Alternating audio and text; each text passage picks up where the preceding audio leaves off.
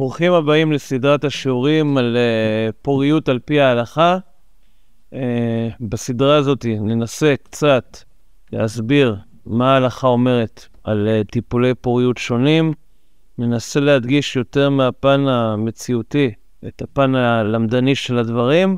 Uh, נתחיל כמובן מהדברים הפשוטים יותר והפחות uh, מסובכים, כדוגמת טיפולי הזרעות, טיפולי הפריה חוץ גופית, ולאחר מכן נעבור לטיפולים מורכבים יותר, שמערבים בתוכם uh, תרומות uh, של אברי, uh, תאי רבייה בין אנשים שונים.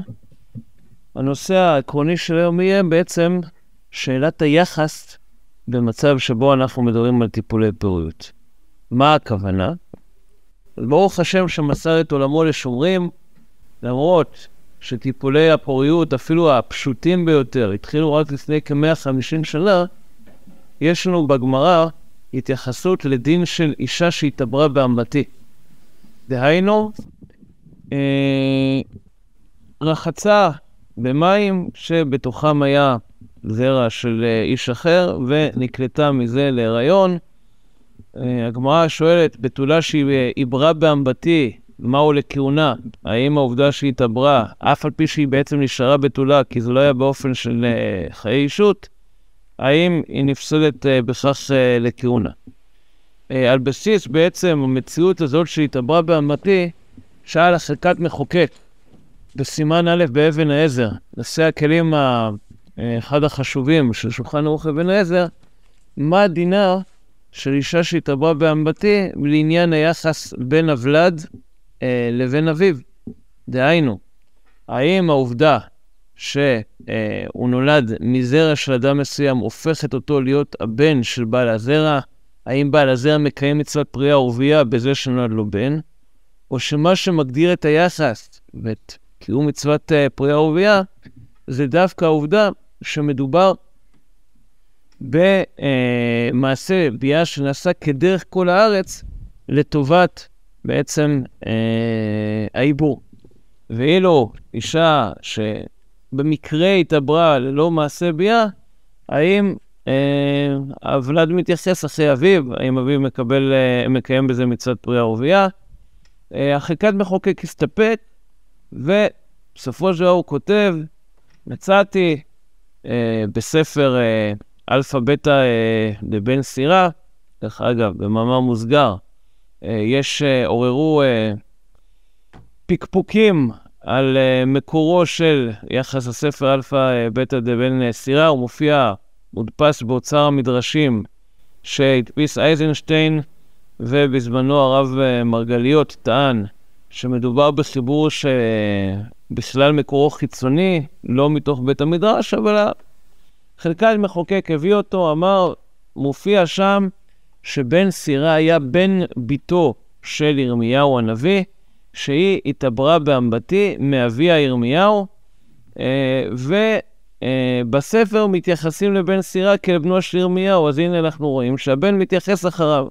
אמנם דברי אגדה, ולכן הבית שמואל, נושא הכלים השני החשוב של השולחן ערוך, מביא אה, ראייה נוספת, הפעם מדברי הלכה, לכך שהבן של מי שנולד אה, לאישה אה, שהתעברה שלא באופן של חיי אישות, עדיין מיוחס אחר אביו. המקור הוא בעצם הגאות רבנו פרץ על ספר הסמ"ק. ההגעה הספציפית הזאת של רבנו פרץ, שעוד מעט נציג אותה, אה, איננה מופיעה בדפוסים שלנו של ספר הסמ"ג, אבל אה, היא מאוד נפוצה בכתבי יד. בזמנו פרופסור שפיגל פרסם אה, מאמר שבו הוא הראה אה, שיש לפחות שבעה כתבי יד ידועים של הסמ"ג, שאותה הגה נמצאת. את ההגה הזאת הביא לא רק הבית שמואל, הביאו אותה גם הבית חדש, הבח, ביורה דעה, סימן קצ"ה.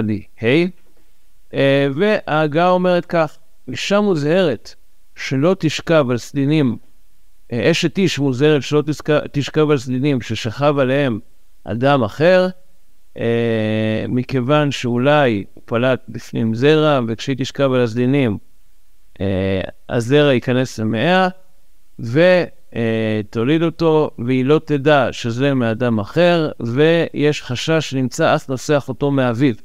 אז לא ניכנס לשאלות הנוספות שאפשר ללמוד מדברי הרבנו פרץ, בעזרת השם באחד השיעורים הבאים, אבל אומר הבן שמואל, מכאן שיש לנו חשש שמא אח יישא אותו מאביו, סימן שזה אביו, אם זה לא היה אביו, לא היה מיוחס אחר אביו, לא היה חשש כזה. אם אנחנו רואים שיש חשש כזה, סימן שהבן מיוחס אחר אביו, ומכאן אנחנו רואים שאישה שהתעברה גם שלא באופן שחיי אישות, אלא קיבלה זרע בצורה אחרת ונכנסה לזה מהיריון, או במציאות המודרנית, קיבלה זרע בהזרעה מלאכותית. הזרעה מלאכותית היא פעולה שבה בעצם הבעל מוציא את הזרע ונותן אותו אה, למעבדה, ובמעבדה מפרידים בין החלקים הטובים ללא טובים, ומזריקים לאישה רק את החלק הטוב של הזרע על מנת לשפר בכך את סיכויי הכניסה להיריון, במיוחד כשהזרע של הבעל חלש. אז לכאורה אנחנו רואים שהילד מתייחס אחריו לכל דבר, ומבחינה הזאת הכל טוב. על כך הקשה אה, המביא לבית הדפוס של אה, עטורי זהב לאבן העזר שתי שאלות. מה הכוונה מביא לבית הדפוס של התז אבן העזר?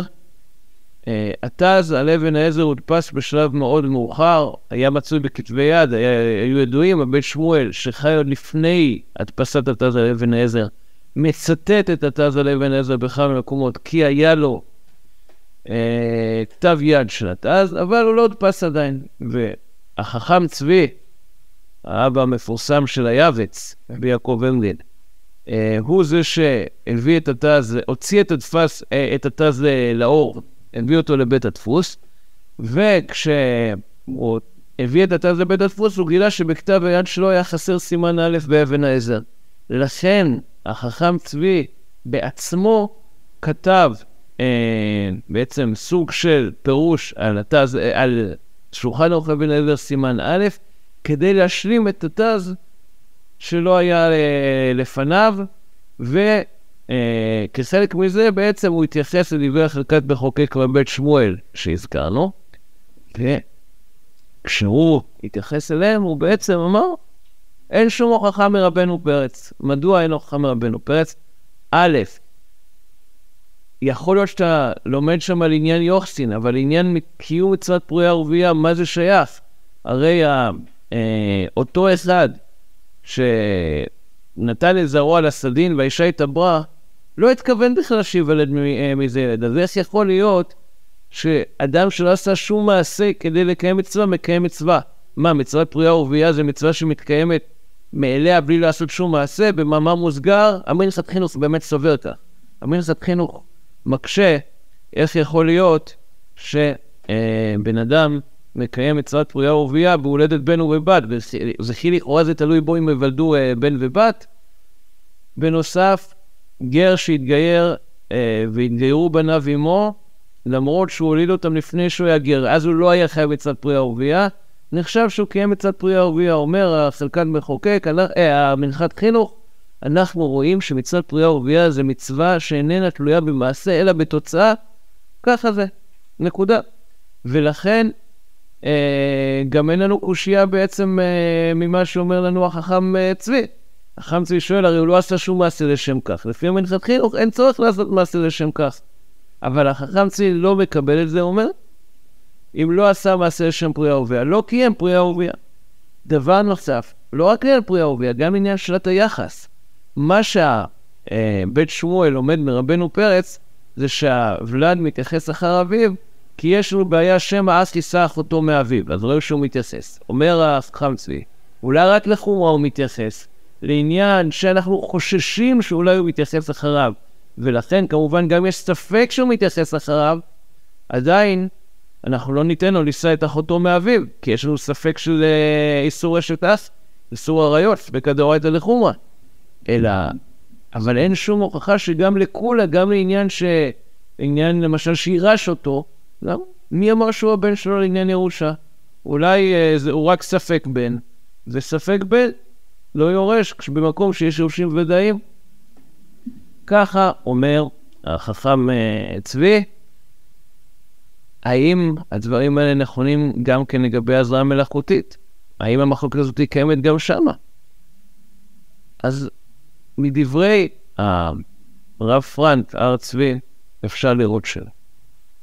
הרב פרנק בתשובה אחת, אה, שהוא אה, דן בענייני נתעברה באמבטי, הוא אומר, אני מסכים עם החכם צבי, אם אתה לא עושה מעשה, לא יכול להיות שקיימת פרי ורבייה. אבל יש לו תשובה נוספת, שבה הוא דן בהזרעה מלאכותית. הוא אומר, הזרעה מלאכותית זה לא כמו נתעברה באמבטי. מה ההבדל בין הזרעה מלאכותית לבין נתעברה באמבטי? בנתעברה באמבטי, או במקרה של הסדינים של רבנו פרץ, היה כאן מישהו שהזרע שלו נפלט שמה. הוא לא התכוון בכלל לשם הולדה, לא רצה לשם הולדה. לכן ודאי שהוא לא קיים מצווה, כי הוא לא עשה שום מעשה. אבל כשאנחנו מדברים על הזרעה מלאכותית, הבעל שנותן את הזרע, נכון שהזרע לא נכנס לאישה בדרך הטבעית, בדרך כל הארץ, אלא רק על ידי רופא אחרי מעבדה. אבל הבעל שנותן את הזרע, נתן את הזרע לצורך מעשה של הולדה. גם אם המעשה הזה הוא לא מעשה טבעי, עדיין מטרתו היא מטרה של הולדה. נכון, היה רופא באמצע שהתערב אה, וסייע להשלים את הפעולה. אומר הארצי, אותו רופא הוא שליח מצווה, כן? הבעל לא יכל בעצמו להשלים את המצווה לבד, היה צריך רופא שיעזור לו. הרופא הוא השליח שלו לשם מצווה, אבל עדיין נעשה מעשה לשם פרי ורבייה. וממילא חייבים, אה, התקיימה מצוות פרי ורבייה. כן? איגוד מוישה, משה פיינשטיין גם כן אומר ככה, מנחת יצחק, הרב יצחק וייס גם כן אומר, אומר גם לדעה של החכם צבי, שללא עשיית מעשה לא מקיים מצוות פרי ורבייה, עדיין מקיימים פרי ורבייה כשעושים מעשה, גם אם זה לא מעשה ביאה. הציץ אליעזר, הרב אליעזר ולדנברג וצאן, הסתפק בכך. האם המעשה שדרכו מקיימים מצוות פרי ורבייה חייב להיות דווקא מעשה ביאה, או כל מעשה לשם הולדה גם כן נחשב אה, מעשה. לפני שנגיד מה מקובל היום לפסוק הלכה למעשה, נעורר עוד בעיה. ואת הבעיה הזאת עורר רבי יונתן אייבשיץ בספרו בני אהובה על הרמב"ם הלכות אישות. אומר רבי, יונתן אייבשיץ, גם אם תגיד שהילד מתייסס אחרי אביו בנתבוע באמבטין, זה דווקא במקרה כמו בן סירה, כן? בתו של, של ירמיהו רצה באמבטי בבית, כן? רק ירמיהו היה באותו, אה, באותו בית. ממילא זה ברור ומוכח שהוא רב. אבל סתם אישה ששכבה סדינים ששכבה להם אדם אחר, מי אמר שהתעברה מזרעו של אותו אדם? אולי שכב עוד בן אדם על הסדינים האלה, אחת שהתעברה באמבטי, אולי מאיפה היא יודעת של מי הזרע? לכן אומר רבי יונתן אבשיץ, גם אם באופן עקרוני נגיד שיש יחס ויש קיום פרי ערבייה, מכיוון שבפועל אנחנו לא יודעים מי נתן את הזרע, אין לנו דרך לדעת, זה לא כמו שת, סתם אישה שהתעברה דרך ביאה, שגם אם היא זינתה, אנחנו עדיין אומרים שהאבא הוא ה... אה, שהבעל הוא האבא, כי יש לנו כלל של רוב בעילות אחר הבעל. כאן אין לנו שום כלל כזה, אין לנו דרך לדעת. ולכן, הילד לא יכול להתייחס אחרי אביו, כי אין לנו את הדרך הזאת. אומר הסנקת יעקב, רבי יעקב ברייש, גם בהזרעה מלאכותית קיימת הבעיה הזאת. מי אמר שהבעל שנתן את הזרע למעבדה, במעבדה, אה, ואחרי זה הרופא, זה אותו הזרע שהבעל נתן. אולי התחלף משהו, אולי התבלבל משהו, כן? רק אה, בשבוע שעבר התפרסם מקרה שבו אה, בני זוג עשו לילד שלהם בן חמש בדיקה גנטית ובדקו גם את ההורים, והתברר שהאבא הוא לא אבא של הילד, אה, והתברר שהם עשו את טיפולי הפוריות, אה, שכדי לא להתעלד הם עשו טיפולי פוריות בבית חולים מסוים, וכנראה שבית החולים התערבב הזרע, התחלף הזרע עם זרע של מישהו אחר. מה עושים כדי לפתור את הבעיה הזאת? אז הפוסקים אמרו דבר מאוד מאוד פשוט. אם נעמיד משגיח, או בדרך כלל זה משגיחה הלכתית, כדי שתוודא שהזרע שבני הזוג מוסרים למעבדה, מוסרים לרופא, זה הזרע שגם כן אחרי זה מוזרק לאישה, ממילא אין לנו חשש, כי יש לנו עדות ברורה ונאמנה שאותו זרע שהתקבל זה הזרע של, של הבעל. היי, נשאל, אין כאן שני עדים ואין דבר שבערווה פחות משניים. אז כאן אנחנו נזכר אה, גמרא במסכת קידושין, שאומרת לנו שהמיילדת נאמנת אה, מיד אחרי הלידה אה, להעיד על הוולד שהוא אה, בעצם הוולד יצא מהאישה הזאת ושייך לאישה הזאת. שלושה נאמנים על הוולד, המיילדת היא נאמנת מיד. שואלים הראשונים, איך היא נאמנת? הרי אין דבר שבערבה פחות משניים. צריך שני עדים כשרים, היא אישה, אישה אינה, כשרה לעדות, עד אחד. איך זה יכול להיות? נחלקו בזה הרמב"ם והר"ן.